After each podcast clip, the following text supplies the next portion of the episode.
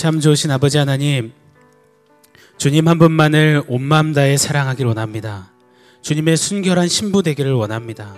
주님 마음 더욱 알기를 사모합니다.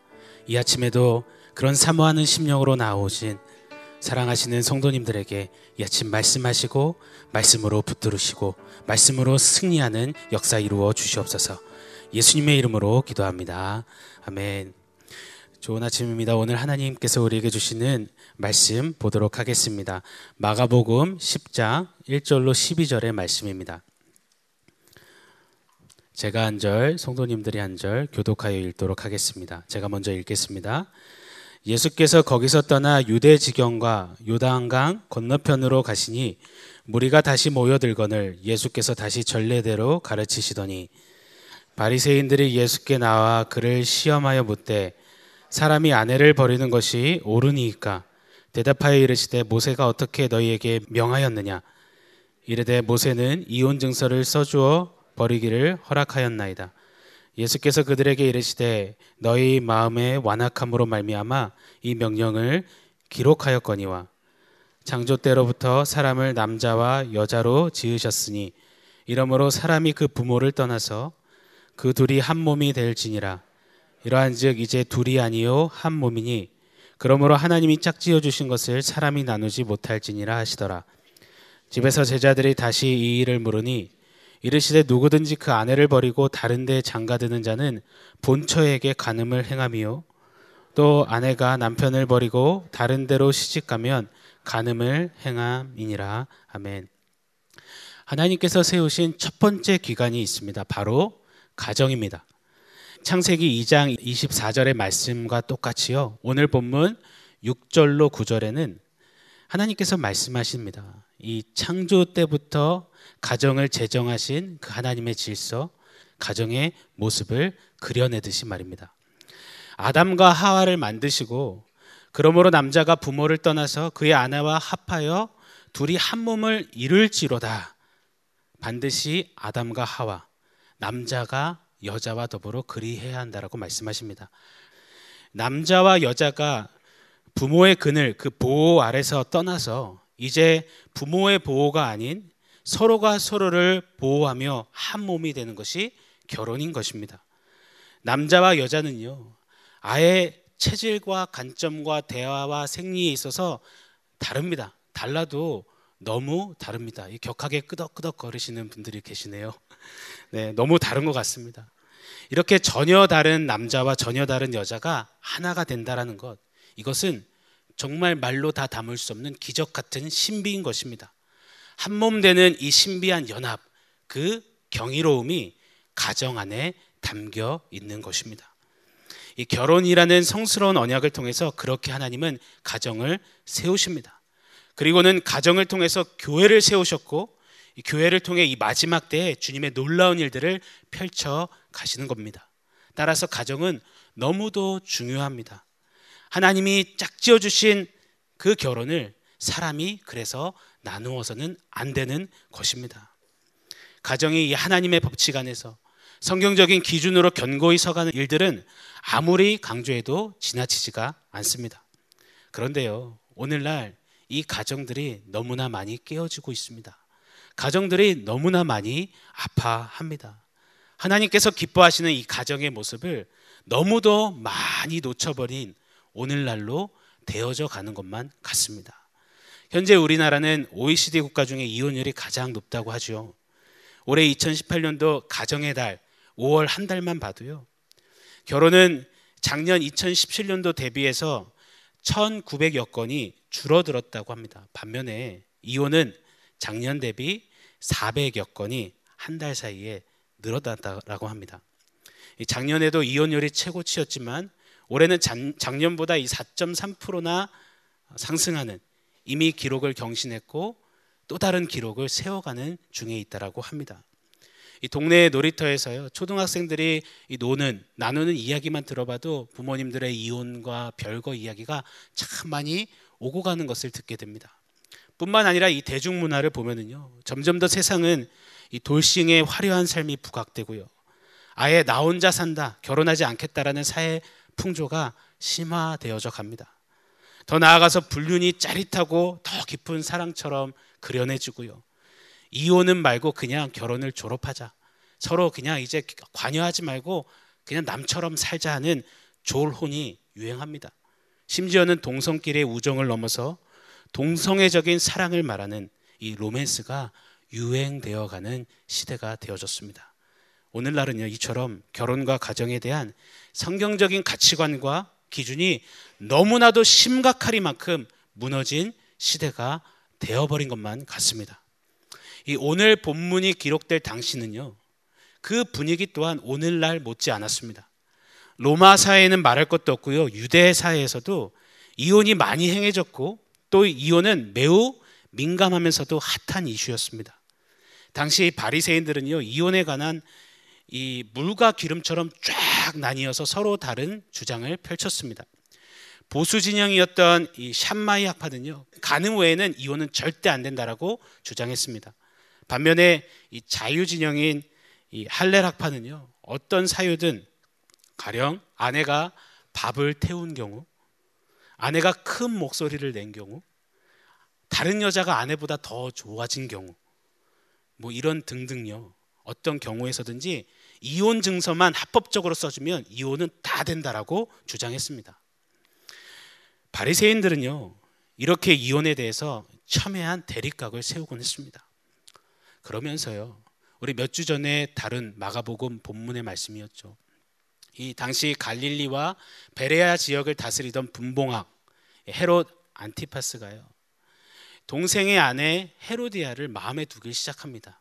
그러더니 본인이 이혼을 하고 동생을 이혼을 시켰습니다. 그리고 제수 씨를 아내로 맞이했습니다. 이를 반대하고요. 꾸짖었던 이 세례 요한은요. 헤롯에게 미운 털을 박혀서 결국 참수형에 처하는 그렇게 순교를 하죠. 이를 보았던 많은 군중은요.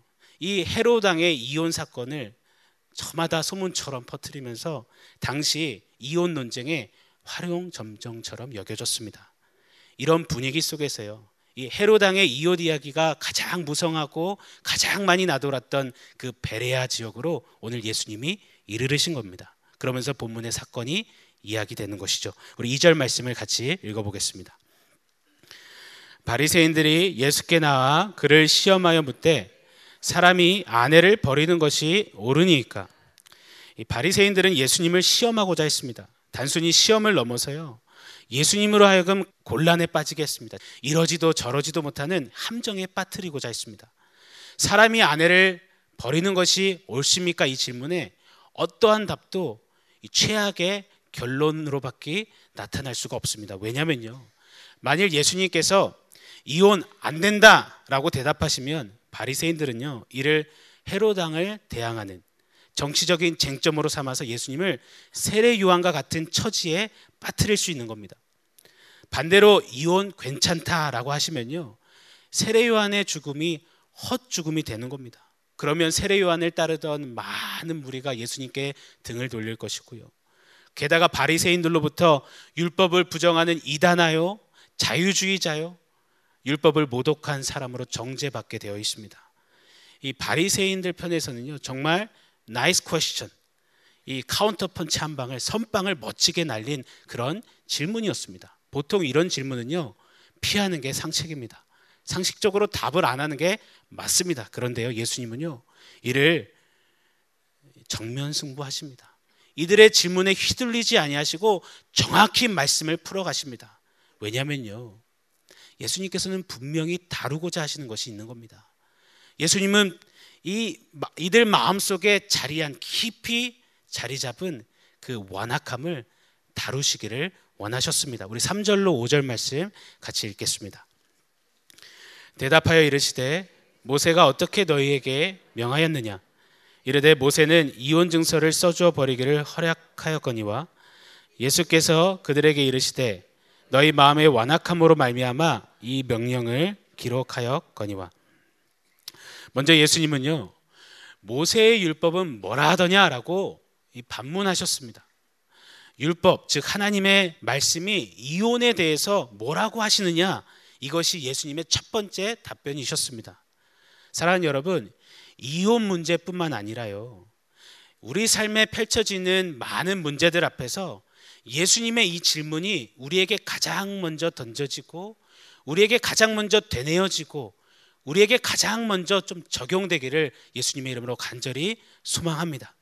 말씀은 뭐라 명하셨느냐 하고 말입니다.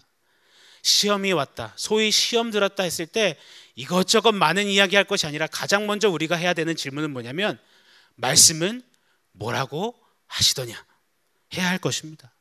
문제를 다룰 때 꼭 기억해야 하는 것입니다. 문제와 관련된 전문 상담가와 주변 사람들이 뭐라 하느냐에 너무 귀 기울이지 않으시기를 바랍니다. 우리가 꼭 문제 앞에서 나아가야 할 분은 진지하게 여쭈어야 할 분은 바로 우리 하나님 한 분이십니다. 바로 하나님 그분의 말씀이 무엇라 말씀하시는지 우리는 주목하고 귀기 우려야만 할 것입니다. 예수님은요, 지금 헤롯의 입장, 세례 요한의 입장, 군중의 입장 관계 없으십니다. 오로지 하나, 하나님은 뭐라 하시느냐? 단도직입적으로 물으시는 겁니다. 사랑하는 여러분, 오늘 혹 이런저런 문제 앞에 서 계신 성도님들 계시다면요. 특별히 또 이혼의 어떤 위기 앞에 서 계신 성도님들 계시다면요. 다른 것 말고요. 하나님 말씀 앞에 서시기를 축복합니다. 하나님 말씀 앞에 먼저 귀 기울이시는 은혜가 있으시기를 예수님의 이름으로 간절히 축원합니다. 예수님은 단순히 모세를 통해서 주신 이 율법의 행위를 말씀하시는 것이 아닙니다. 율법을 어떻게 이해하고 있는지, 율법을 어떻게 해석하고 있는지, 율법을 어떻게 적용하고 있는지 예수님은 지금 그것을 물으시는 겁니다. 율법에 자신 있었던 바리새인들은요 기다렸다는 듯이 신명기 24장 1절로 4절 말씀을 토대로 이리 답변하죠. 이혼 증서를 써주어 버리기를 허락했습니다. 당시 바리새인들은요 아주 free하게 자행했던 이혼 증서 남발을요 지금 율법을 들어서 정당화시키고 있는 것입니다. 말씀으로 나의 죄악을 그럴싸하게 합법적으로 이 포장하는 이 마음의 완악함을요. 우리 예수님은 지금 콕 집어서 다루시기를 원하시는 것입니다. 제가 미국에서 청소년 사역을 할때 저희 학생의 어머니가 굉장히 신실하게 기도 많이 하시는 여자 집사님이셨습니다. 하루는 어떤 기도의 제목이 있다 그러시더니 40일 철야 기도를 하시더라고요. 그런데 그 40일 철야 기도가 끝나고 어느쯤 돼서요. 그 딸이죠. 저희 학생이 막 절규하듯이 울부짖으면서 저를 찾아왔어요. 막 흐느껴 울면서 막 얘기를 하는 거예요. 이유를 들어보니까요. 이 엄마가 40일 기도를 했고 그 기도 가운데 하나님의 뜻을 묻고 말씀을 읽으면서 응답을 받았다라는 거예요. 가라사대 뭐라고 하시냐면요. 하나님이 엄마에게 지금 아빠와 이혼하고 심의권이 있는 남자와 재혼을 하라 하셨다라고 응답하셨다라는 겁니다. 네, 저는 이 얘기 듣고요. 정말 이런 표현이 강단에서 어울릴지 모르겠지만 진짜 토할 뻔했습니다. 이건 뭘까? 이런 일이 정말 있을 수 있는 건가? 그런데요. 이 기가 막힌 일을요. 본문 속 바리새인들이 지금 하고 있는 겁니다. 율법을 주신 본래 하나님의 의도와 하나님의 마음과 하나님의 뜻에는 관심이 전혀 없습니다. 오직 율법도 나를 위해 존재하고 하나님의 말씀도 내 실리와 내 뜻대로 내 이익을 위해서 해석하고 결국 하나님도 나를 위해 존재한다라고 여기는 것입니다. 하나님의 이름으로 율법의 이름으로 버젓이 아내를 버리는 것입니다. 이 완악함을 예수님 말씀하시는 겁니다. 그런데 사랑하는 성도 여러분, 두렵고 떨리는 마음이 드는 것은 무엇이냐면요. 이 완악함, 이 모습이 우리에게도 지금 있을 수 있다라는 것입니다. 우리의 죄악을 아주 신령하게 포장하고 있는 그 완악함이 우리에게도 알게 모르게 자리할 수 있다는 것입니다. 내 뜻을 관철시키고자 하나님의 말씀을 남발하고 있을 수 있다라는 것입니다. 오늘 우리가 그래서 함께 기도했으면 좋겠어요. 오 성령 하나님, 내 안에 오늘 이 바리새인이 죽어지게 하여 주시옵소서. 성령 하나님 이 안악함을 내 심령 속에서 제하여 주시옵소서. 우리가 오늘 이 아침에 좀 간절히 정직하게 울부짖어 하나님 앞에 아래야 할 기도의 제목이라고 믿습니다. 그렇다면요. 오늘 율법을 주신 하나님의 본래 의도는 무엇일까요? 하나님께서 이혼 증서까지 언급하시면서 모세로 하여금 이혼 관련한 이 율법 조항을 세우게 하시면요.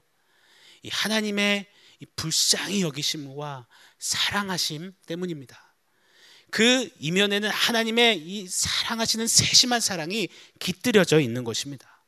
이 모세 율법이 선포될 당시에는요. 이 고대 이스라엘은 엄격한 가부장적 사회였습니다.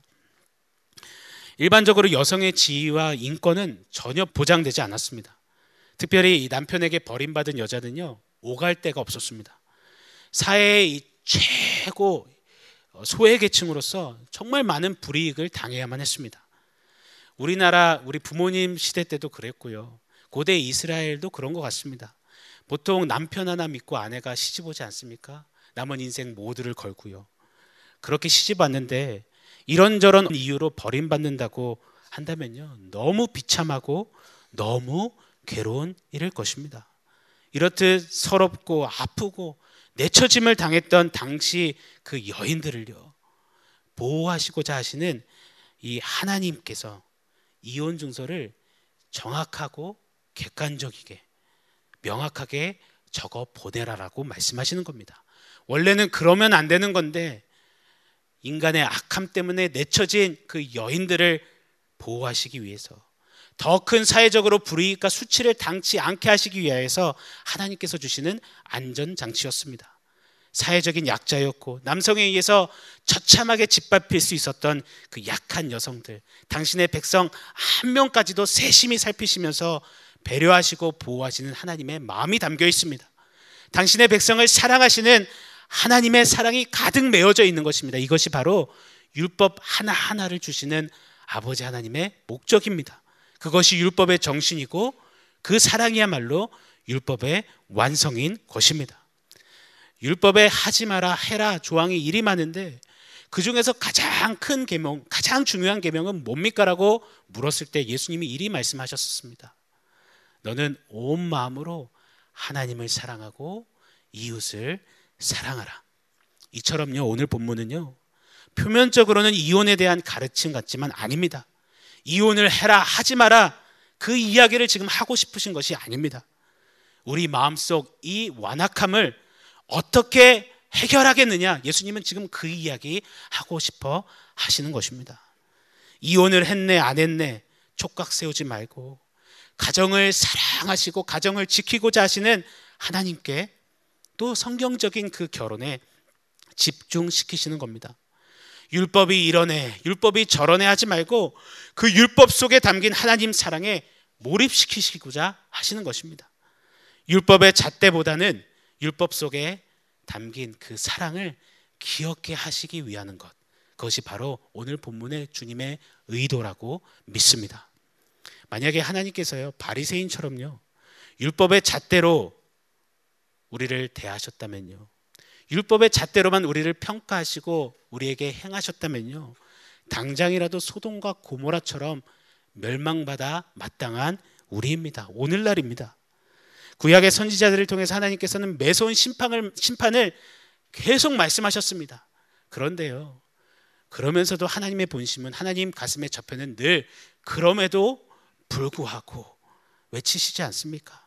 나는 너 못 보낸다. 난 너 포기 못한다. 난 너 심판 못한다.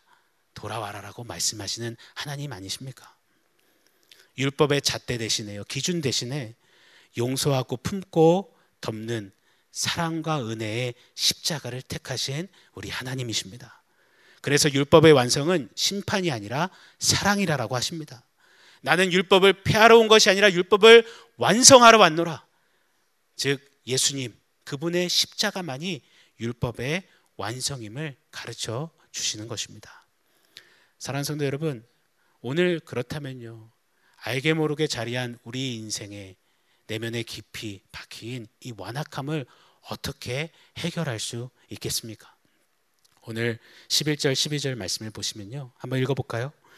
이르시되 누구든지 그 아내를 버리고 다른 데에 장가드는 자는 본처에게 간음을 행함이요 또 아내가 남편을 버리고 다른 데로 시집가면 간음을 행함이라. 어, 저는 오늘 말씀을 묵상하면서요. 특별히 이 결론부에 이르면서요. 호세아서에서 보이신 하나님 마음이 자꾸만 오버랩되어서 제게 보여졌습니다. 창녀 고멜을 값주고 사와서 아내로 맞으라는 하나님의 오더를 받은 호세아가 그리했죠. 스라의 이나밀려를 낳고 그 나름 단란한 가정을 이루면서 살았습니다. 그런데 이 음란한 여인 고멜은요 남편을 버리고 자식을 버리고 가정을 버리고 다른 사람을 흠모하여서 떠납니다. 그렇게 돌고 돌고 돌다가 또 신전 앞에서 몸을 파는 이 창녀로 전락합니다. 하나님은 호세아에게 또다시 고멜을 값주고 데려오라고 하십니다. 그러시면서 말씀하셨습니다. 호세아야, 내 백성 이스라엘이 내 아내가 내 신부가 네 아내 고멜과 같구나. 내가 저들을 값주고 사서 내 신부 맞았는데 내 아내는 나를 버린 가늠한 고멜 같구나. 그러시면서 아파하시며 괴로워하시며 무서운 심판을 말씀하셨지만 그러나 결론은 이리 귀결하십니다. 그러나 내 마음이 내 속에 돌이켜 나의 궁율이 불붙듯 하는구나 하시며 내가 내 신부를 다시 찾겠노라 하십니다. 사랑하는 성도 여러분, 완악한 고멜 같은 우리를 쫓아내셨다면요. 수천 번, 수만 번 더 쫓아내셔야 마땅하십니다. 그러나 끝까지요. 우리를 향해서요. 너를 나의 신부로 다시 붙들 것이다. 다시 세울 것이다. 내가 다시 찾을 것이다. 말씀하시는 이 아버지 하나님의 마음을 우리는 누려야만 할 것입니다. 그 아버지 하나님의 마음, 그 궁율, 그 사랑을 마음 깊이 새길 때 비로소 우리 마음의 완악함이 아버지 하나님의 사랑으로 눈놓듯 녹아지고야 말 것입니다. 오늘 본문 표면적으로 이혼을 말했지만 이혼뿐만 아니라 우리에게 허락하신 모든 관계, 가족 간, 이웃 간, 직장 동료 간, 성도 간, 부모 자식 간, 이 완악함 대신에 하나님의 마음으로 대하고 섬기며 이 아버지 하나님의 사랑빛을 잘 비춰주고 흘려보내는 그런 우리 성도님들의 삶 되시기를 예수님의 이름으로 간절히 축원합니다. 함께 기도하겠습니다. 하나님, 오늘 말씀을 통하여서 아버지 하나님의 귀한 마음, 짙게 배어 있는 아버지 하나님의 사랑을 보게 하시니 참으로 감사합니다. 또한 우리 내면에 깊이 자리한 완악함을 보게 하시니 또한 감사합니다. 하나님, 우리 안에 자리한 이 완악함을 우리의 힘, 우리의 방법이 아니라 오직 아버지 하나님의 마음, 그 마음 속에 담겨 있는 아버지 하나님 사랑으로 하나님 덮으셔서 완악함 대신에 하나님 사랑 빛으로 서는 우리의 삶이 될 수 있도록 주님 역사하여 주시옵소서. 예수님의 이름으로 기도합니다. 아멘.